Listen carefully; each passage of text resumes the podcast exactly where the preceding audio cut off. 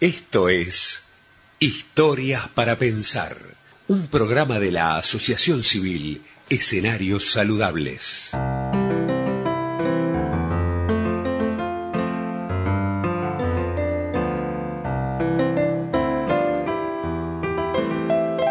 Hola amigos y amigas de Escenarios Saludables, nuevamente nos encontramos con la intención de, poner en palabras aquellas cosas que nos puedan disparar una reflexión, que nos puedan ayudar a pensar, que nos puedan ayudar a vivir, en definitiva, porque eso es lo que, lo que se intenta. Uno a veces cree que, que puede vivir sin parar y no es así. Hay que parar, pensar, mirar a los costados y seguir adelante, porque cada tanto hay que evaluar lo que venimos haciendo, lo que vamos haciendo, hacia dónde vamos. Y estos cuentos intentan ser un instrumento para esa evaluación, para ese mirar.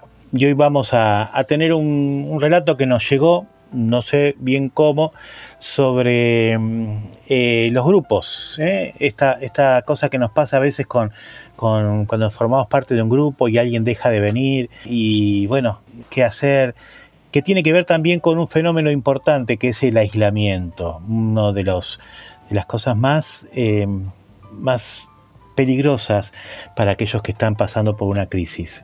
Tener una crisis y aislarse es eh, lo peor que uno puede hacer, siempre saliendo con otros. Por eso, bueno, vamos a escuchar esta, este, este relato eh, y vamos a hacer una pequeña reflexión sobre esta necesidad de estar en grupos, de juntarnos, de que todos somos importantes. Escuchemos.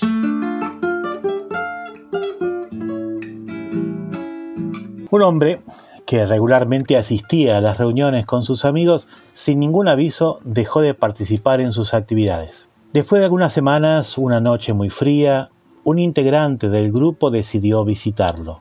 Encontró al hombre en casa, solo, sentado frente a una chimenea donde ardía un fuego brillante y acogedor. Adivinando la razón de la visita, el hombre dio la bienvenida. Se hizo un gran silencio. Los dos hombres se sentaron y solo contemplaban la danza de las llamas en torno de los troncos de leña que crepitaban en la chimenea. Al cabo de algunos minutos, el visitante, sin decir palabra, examinó las brasas que se formaban y seleccionó una de ellas, la más incandescente de todas, retirándola a un lado del brasero con unas tenazas. Volvió entonces a sentarse. El anfitrión prestaba atención y al poco rato la llama de la brasa solitaria disminuyó, hasta que solo hubo un brillo momentáneo y el fuego se apagó repentinamente.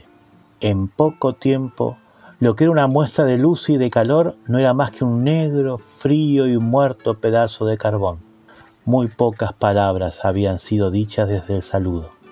El visitante, antes de prepararse para salir, con las tenazas, regresó el carbón frío e inútil, colocándolo de nuevo en medio del fuego. De inmediato la brasa se volvió a encender, alimentada por la luz y el calor de los carbones ardientes en torno suyo. Y el anfitrión le dijo, gracias por tu visita y por tu bellísima lección. Regresaré al grupo. ¿Por qué se extinguen los grupos? Este cuento eh, anónimo eh, también nos llegó con una reflexión que dice así. ¿Por qué se extinguen los grupos? Muy simple. Por cada miembro que se retira le quita fuego y el calor al resto. A los miembros de un grupo vale recordarles que ellos forman parte de la llama.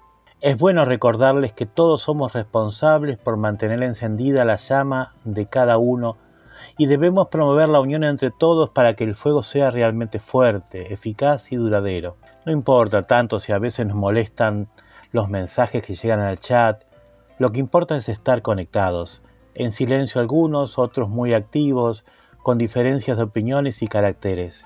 Los que muchas veces nos reunimos es para conocernos, para aprender e intercambiar ideas o simplemente saber que no estamos solos, que hay un grupo de amigos, familiares, personas con ideales comunes con los que podemos contar.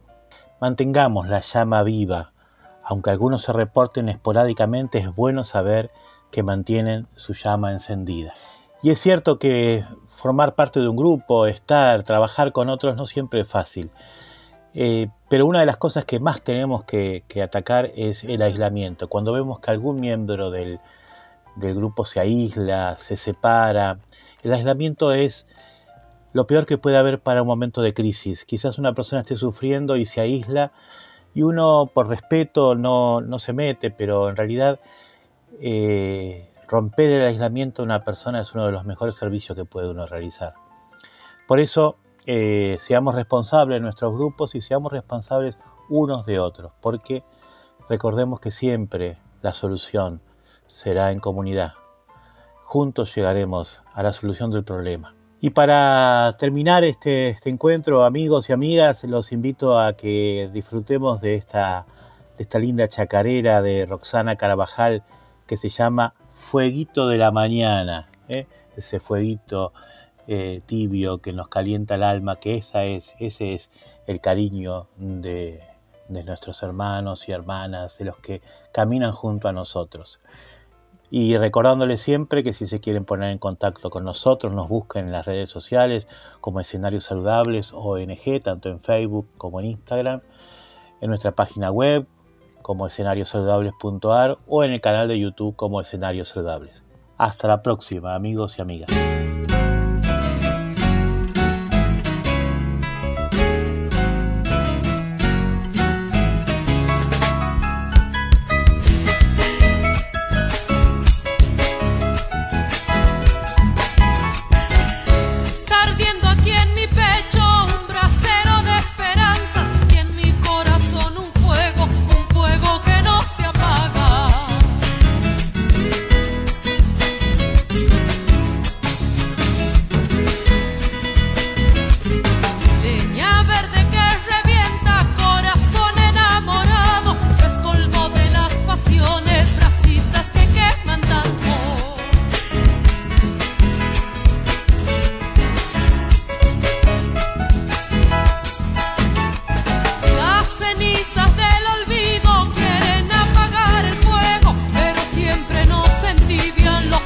Distancia.